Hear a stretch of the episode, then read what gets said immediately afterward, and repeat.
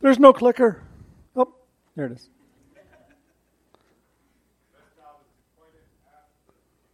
Which way? Oh, the up arrows. What your car wants you to know. Your car is an appliance. Is this too loud? Okay. It's loud in my head. Maybe that's it. So what's that? What does it do? It washes your clothes. And arrow. What's that? It's a car. And what do cars do for us? Point A to point B. That's their job. That's their entire job. It doesn't matter what kind of car it is. If it fails to get you from point A to point B, it's not doing its job. It doesn't matter if the window doesn't roll up or down or the AC doesn't work. It's still just a car. It doesn't matter. Okay. What's that? It's a washing machine. It still only does one thing. Just like that is still just a car. A silly car. So anyway, so basically that's what we have. We have cars. We've had cars for 100 years, and they still only do one thing. They get us to where we want to go. But like our phones, we've added a lot of options to them. And so, So the biggest thing about cars for y'all is cars cost money. They cost a lot of money.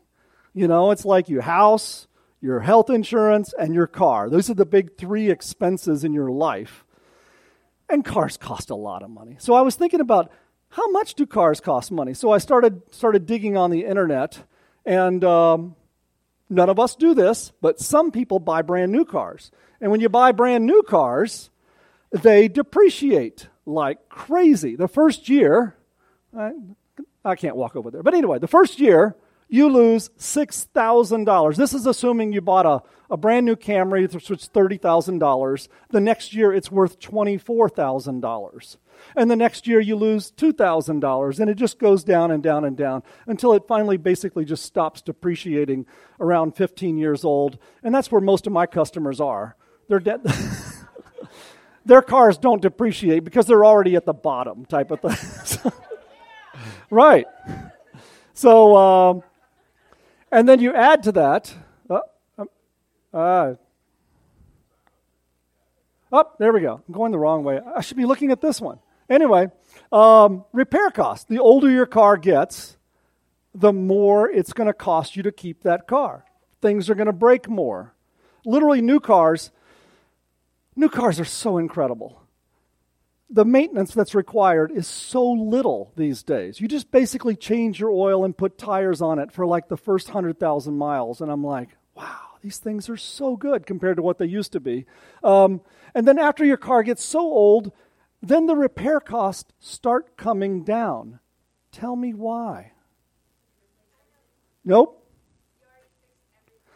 That's not it. What's that? You stop fixing things. It's not that your car doesn't.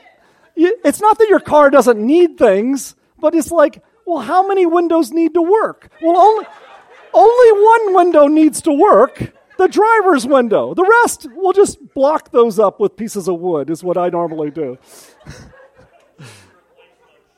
No, yeah, the car still gets you from A to B. It just makes horrible noises. So. Unfortunately, there's a lot of cars out there like that. So then you put all these costs together. So the repair costs and fuel doesn't ever change. Well, I guess gas prices change, but you can't really calculate that because you don't know which way it's going to go. But basically, your fuel cost is the same every single year. So you put all these together.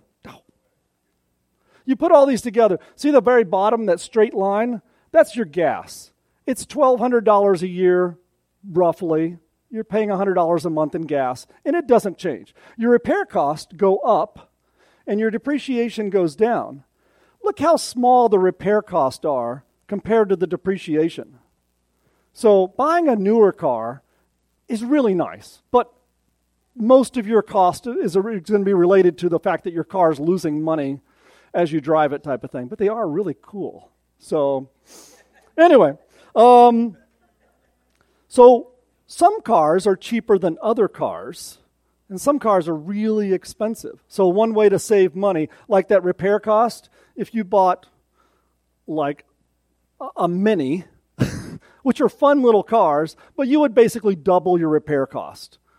It just, European cars cost a lot more than other cars. And some Japanese cars are cheaper than other cars. I think Toyotas and Hondas are like at the bottom of the list. And yeah, other cars are down there. There's tons of stuff on the internet about which cars are going to cost you money. But a lot of those surveys are catered towards newer cars. So a lot of the survey stuff you're seeing on there, oh, this is the best car. Subarus never cost you any money. Yes, in the first 100,000 miles, they never cost you any money. But after 100,000 miles, oh, that's when they start. So, yeah. And just like your phone is basically to make their phone calls. But when you start adding all the gadgets to it, then things start breaking more, and the more expensive phones can cost you more money. Same with cars. You put all those gadgets on your car. Like, example would be, what's that? Navigation. So Eric's brother had a Sienna, and the radio is a radio. Oh, but it's a backup camera. Oh, it's got navigation built into it. And then one day, it went black. No radio, no backup camera, no navigation. And that we called up the dealer, and it was like $2,500 to replace that. Oh, well, just go down to Circuit City and get, Audio Express, and get the nicest radio they have. And he went there, and they came back and says, they can't integrate the backup camera, the navigation, and the radio into one unit. So he sent it off and had it fixed for $1,000. I know, gadgets, they cost you money. All that fancy touchscreen stuff. And the other thing I was going to say, touchscreens, electronics in cars are more heavy duty than any other electronics you're ever going to own. They have so much abuse going on. Bumpy roads, heat, cold, everything. So they're really, really well built, but they still break. Anyway. Yeah. So what do I got? No? Maintenance. This is where a lot of your cost comes from. What do you need to do to keep your car from breaking? What do you need to make your car last longer? So the washing machine, one of my favorite appliances, there's no maintenance. I can never be like, I take it to the washing machine repair guy and says it broke, and he can't say to me, oh, you didn't clean out your, there's no maintenance on a washing machine. You can't possibly, you can overload it. But that's all you could ever do to the washing machine is just, yeah. Anyway, and don't put dishwashing soap in it. Anyway, found that out in college, so. So where do you find out what's needed on your car? Where do you look? In your glove box, all the answers are in there. In your glove box, it has, your owner's manual has a maintenance schedule. And every so often it tells you, oh, you need to do this. And then, oh, when you get to 30,000 miles, oh, you got to do all this other work. And then you get to 60,000 miles, you got to do that again. And then we added some more and stuff. So, you go to the grease monkey or whatever and you get your oil changed. Oh, we need to do all this. And you look in your owner's manual and it says, no, I don't. I don't need to do all that because it says right here. So the other thing I was going to talk about, the 30,000-mile services, it's most of them are like inspect, inspect, inspect, inspect, inspect, inspect. Yeah. You go to the dealer and they charge you $300 to look at things and change your oil. So it's like, all right, do you really need to do all that? I don't go around and tighten bolts on the chassis, every 30,000 miles. It's not really needed. Most of that stuff is like a good mechanic, change your oil, look over the car, oh, everything looks fine. Oh, you're going to need brakes soon or something like that. So, yeah, this is a good guideline. And there's a lot of things about oil changes. Ooh, is that a picture? Oh, oil changes right there. If you read on the internet, they'll say, you don't need to change your oil every 3,000 miles. That's a myth. It's a myth, and yet it's true. You do need to change your oil every 3,000 miles because none of you are driving back and forth to Phoenix every day.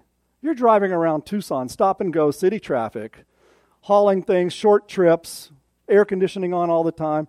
So your oil wears out. And so if you have conventional oil, 5,000 miles. Synthetic, 7,000, 10,000 miles. If you buy a brand new BMW, it has an oil life monitor on it. And my friends have told me, if you followed their oil life monitor, because BMW doesn't want you to spend a lot of money on maintenance, because then you won't like your BMW. So you like changing your oil every 15, 25,000 miles or something like that. You get 100,000 miles on it, out of the warranty, your engine's worn out. It's not enough. So, yeah, talk to your mechanic, but most cars, you need to change it more often. This is what happens when you change your oil regularly. You take off the valve cover, it's so clean and pretty in there. And if you don't, I did one this last week, and they hadn't changed their oil regularly, and it turns out the engine started smoking horribly, and it was this engine. It was a Toyota V6, and the valve cover had sludged up, and it would fill up with oil in this baffle area. And the PCV valve would just suck that oil down the engine and burn it like crazy. So we took it off, and it looked nasty like that. And we cleaned the valve cover and put it all back together, and now it doesn't smoke anymore. But the owner still, he's going to put some cleaner in there and try to make that not look like that anymore. So, yeah, it's your biggest investment. You should try to take care of that thing. So, timing belts. Most of your cars probably don't have timing belts. About half of, I don't know. It's getting better. The newer the cars, the less chance you have a timing belt. Timing belt is a rubber belt that attaches the top of your engine to the bottom of the engine, and they have to be perfectly timed. And they're usually changed 7 years, 100,000 miles. But in the desert, we have the heat issue, and Honda recommends 60,000 miles in the desert. And I think that's a little extreme, but if your outer belt, if your serpentine belt has cracks in it, well, they're made of the same rubber, and they were put on at the same time. You should probably change your timing belt. And if you don't, well, if you don't, you're going to be tearing your engine apart and repairing it. And some of that is like, yeah, $2,000, $1,500 to repair it. But you buy a used car, it has a timing belt on it, you don't have a record of when it was done. You don't know when it was done. You don't know when it's going to break. You have to do it out of fear. So, yeah. So you buy a Honda because it's a good car. You're spending another $500 on a timing belt. Yes, Keith? Or else. Yes. That's true. Yeah. So, luckily, most of the new cars are all timing chains, and you never have to deal with those as long as you change your oil regularly. Actually, the new cars are really high-tech, turbocharged, little tiny engines and stuff like that. And we're seeing in the mechanics journals, they're talking about, even with changing your oil regularly, if you don't buy really good quality oil, the timing chains are wearing out. And I'm like, oh. So they're getting fancier and fancier, but they're having problems. So, synthetic oil. So, yeah, we're getting to high mileage oil. So, yeah. Spark plugs. Most spark plugs are every 100 to 120,000 miles. Some cars have them every 30,000 miles. When they're 30,000 miles, I like to tell people, let me put the platinum or iridium plugs in there so you can skip that and go up to 100 and 120,000 miles, because some of them are really easy to change, some of them are really hard to change, so... Luckily, they're usually only every 100, 120,000 miles. And, yeah, that's not really an issue. It's really low maintenance. When I was a kid, 12,000 miles, you had to change your plugs. So, and checking your oil. I would say most of you never check your oil. So, at least before you drive to Phoenix, check your oil. Check your tire pressures. So tire pressure things have this new gadget, Obama passed into law the tire pressure monitor system. Every new car has this, has little sensors in your wheels. And unfortunately, half the time when they tell you one of your tires is low, it's a lie because one of them's broken and it's going to cost you more money now to fix it. All those fancy gadgets, they're going to cost you more money. So the newer cars, some of the really nice ones, you could push buttons on your dash and it'll tell you the pressures in each four of your tires. I'm like, they should do that on all the cars. I'm like, don't tell me one of my tires is low.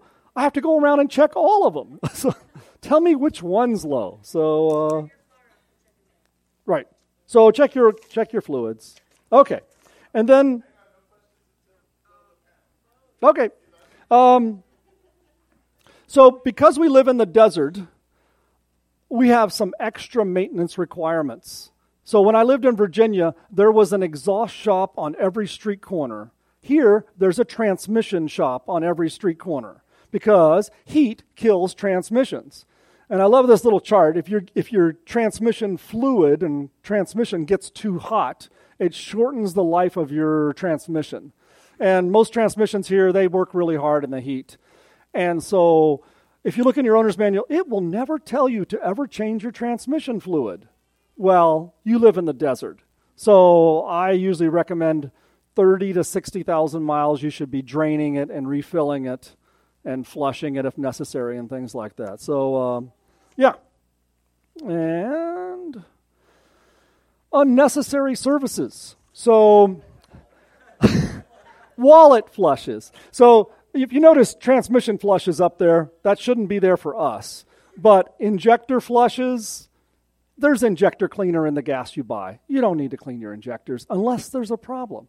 Intake cleaning, you don't need to do that, unless you bought a modern GDI, gas direct injection. Some of them you have to clean out your induction services like every 30,000 miles. But usually do it when you have a problem. So engine flush. And then there's power steering flush and brake fluid flush. And I'll give you the example of the brake fluid flush. In Virginia, I worked at a Porsche dealer. And every year, we would flush all the brake fluid out. Because brake fluid absorbs water from the air. So we don't have any water in our air. And the reason it was important on the Porsche is because each brake caliper cost $500. So if they wore out because of the water, then, that's expensive. But your car has a really cheap brake caliper. And so for the most part, brake fluid flushes are kind of unnecessary. So, all right. And premium gas. Don't waste your money on premium gas. I know Ron has to buy premium gas because he has a WRX. But most of you don't have the need for premium gas. It's not going to make your car last longer. It's not going to make it run better. It's just going to empty your wallet. So, yeah, makes you feel better. Air filters. I don't think I have a slide for that, do I? No, I don't. Air filters are changed way too often. My wife's, 5 cars ago, she had a Buick, and you could never even find the air filter. I don't even know it had one. It was so buried. And one day, I finally found it and pulled it out, and it was just as black as you could imagine. And the car ran perfectly fine. It doesn't hurt your gas mileage. If you had a carbureted car from the 70s, it would hurt your gas mileage. Fuel-injected cars, they don't care. Don't replace your air filter every time it gets dusty. So, yeah. Anyway, okay. Cooling system problems, a big concern in the desert. We have a lot of heat here, and so you don't want to be like this. So I don't know if I have a bicycle. Yeah, so my analogy is a bicycle. If you're riding on your bicycle, and you're just tooling down the road on your bicycle, everything's fine. You're not hot. And then you start hitting a hill, like you're going up Mount Lemmon. Is your car going to get hot going up Mount Lemmon? Oh, yes. So is your car going to get hot if you're towing something? Yes, it is. If you turn on the air conditioner, your car gets hot. So this is Death Valley. And you see, You'll see signs like this in California when you're going up those long, steep grades in the desert, and they tell you to turn off your air conditioner. So you have a gauge on your dash, and you're driving around, and you're in the desert, you got your air conditioning on, you're zooming up the mountain, and you look down, and it's like, wow, it's getting hot. First thing you should do is turn off the air conditioner. And if you go super fast, it's hard on your car, and it'll make your car run hotter. So slowing down will make your car go cooler. And the other one is like, if you're going up the mountain, like in Arizona, we go a lot of trips, and you're going up a long, steep grade, and it's getting hotter and hotter and hotter, and your temperature gauge is going up, and there's a semi doing 20 miles an hour. Oh my gosh, I can't get it. It's going to overheat. And you get up to the top, and there's this place you could pull over to check your brakes and stuff. Do not pull over. Go over the hill and down. On the other side, your temperature gauge is going to go just like you would on a bicycle. You don't stop at the top when you're hot. You go down the other side and cool off. So, okay. All right. Here's a big education. I could not find any pictures on the internet for this. So I had to draw my own. So on the left is the radiator, in the middle is the engine, and on the right is the heater core. And the water is circulating everywhere, and there's a little fan. And up at the top of the engine, there's a little coolant temp sensor, and it feeds the gauge, and everything's happy. It's full of coolant, and the temperature gauge is right in the middle where it's supposed to be. So then the water level goes down a little bit. And it gets a little hotter in there, and your temperature gauge goes up towards the hot. Look, there's a leak. You see that little drip? Yeah. So your water level's going down, and your temperature gauge is going up. And so what do? Do you pull over? No, you pray to Jesus. So, and you pray to Jesus, and then you drive a little bit lower, and look at your temperature gauge. It's back in the normal range. Thank you, Jesus. It's fixed. It is not fixed. The water has gone down so low that it's no longer touching the temperature sensor, which is at the top of your engine. It reads normal now. It's a deceptive thing. So it's like cooling system things. If your car starts running hot, turn off the air conditioner, drive slower, and let's go backwards. So the heater over there, you see the radiator in the front? It's got a fan on it. The heater over there is a little radiator. It has a fan on it too. So if you really get hot, you turn off the air conditioner, you turn your heater on. It's a little radiator. It'll make your temperature start coming down. But if you go a little bit farther, when the water level drops, now look, there's air in that top pipe. It's not flowing. The first thing you lose, generally, when you get low on coolant, your heater doesn't work. So if your heater doesn't work, you should probably check your coolant level. Something to think about. So, oh my goodness, brakes. Oh my goodness, too much to talk about. Brakes, you're not going to die if your brakes make noise. So in the movies, your brakes fail, you look like this. That rarely ever happens. Rarely ever happens. Yeah. If your brake light comes on and you've taken off the emergency brake, you're low on brake fluid. Check your brake fluid level. And if you're low on brake fluid, you should have your brakes checked. When you're coming down a mountain, this is the Salt River Canyon. Don't ride your brake the whole way down. That's one thing that will cause your brakes to fail, is boiling your brake fluid. I did that in North Carolina. I was riding my brakes, and then I had no brakes, and it just, it wouldn't stop at all. You're supposed to use the shifter and downshift. Go from drive to 3 to slow your engine down, and that'll keep you from having to ride your brakes the whole way down. ABS, if your ABS light comes on, it's anti-lock braking system. You still have brakes. You don't have anti-lock brakes, so you should avoid ice and snow. So, but your brakes will still work perfectly fine. So, no start. So if you turn on, you get in the car, it won't start. If there's no lights at all on your dash, then your battery's dead or the connection's bad. If there's lights but there's no noise, do you have it in park? It won't start unless it's in park or neutral. Or, do you have the right key? Or, is the alarm triggered? If it has a single click, you turn the key and it goes click, click. So it's probably a bad starter. And if it has click, multiple clicks, click, click, click, click, click, your battery's dead. You need to charge it or jump start it. If it cranks but it won't start, it's probably the fuel pump or you're out of gas.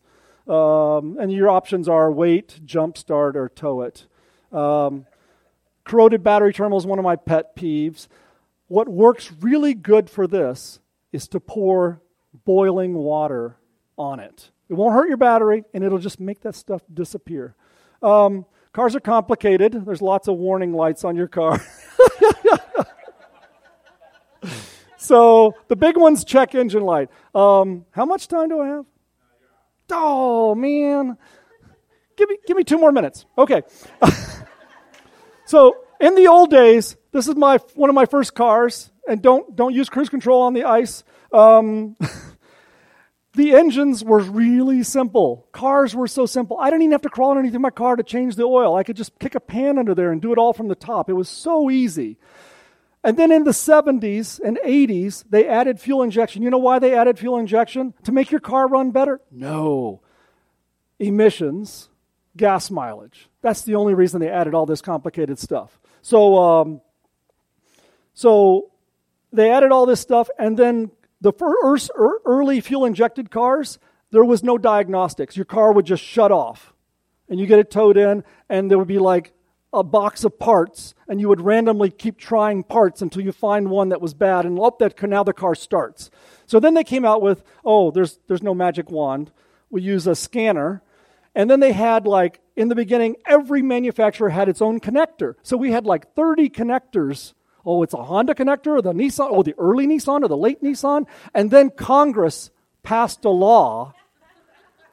1996 and newer, every single car sold in the United States has to have one connector. Yay! Congress did something great. So now you can plug in your scanner. One scanner does every single car out there. And the vast majority of, is it running bad and your check engine light's on? If it's not running bad and your light's on, ignore it. Is it flashing? Pull over, stop. If not, just keep driving, because the vast majority of them have to do with the emission system, which collects the vapors off of your gas tank and burns them down your engine. And if you overfill your gas tank, you keep going click, click, click. You'll fill up the charcoal canister and ruin it. And that'll cause, and tires, 5 years in Tucson, because they dry rot all the time. What does that say? Intermittent problems. Yeah, anyway, I'm done, I guess. Yeah.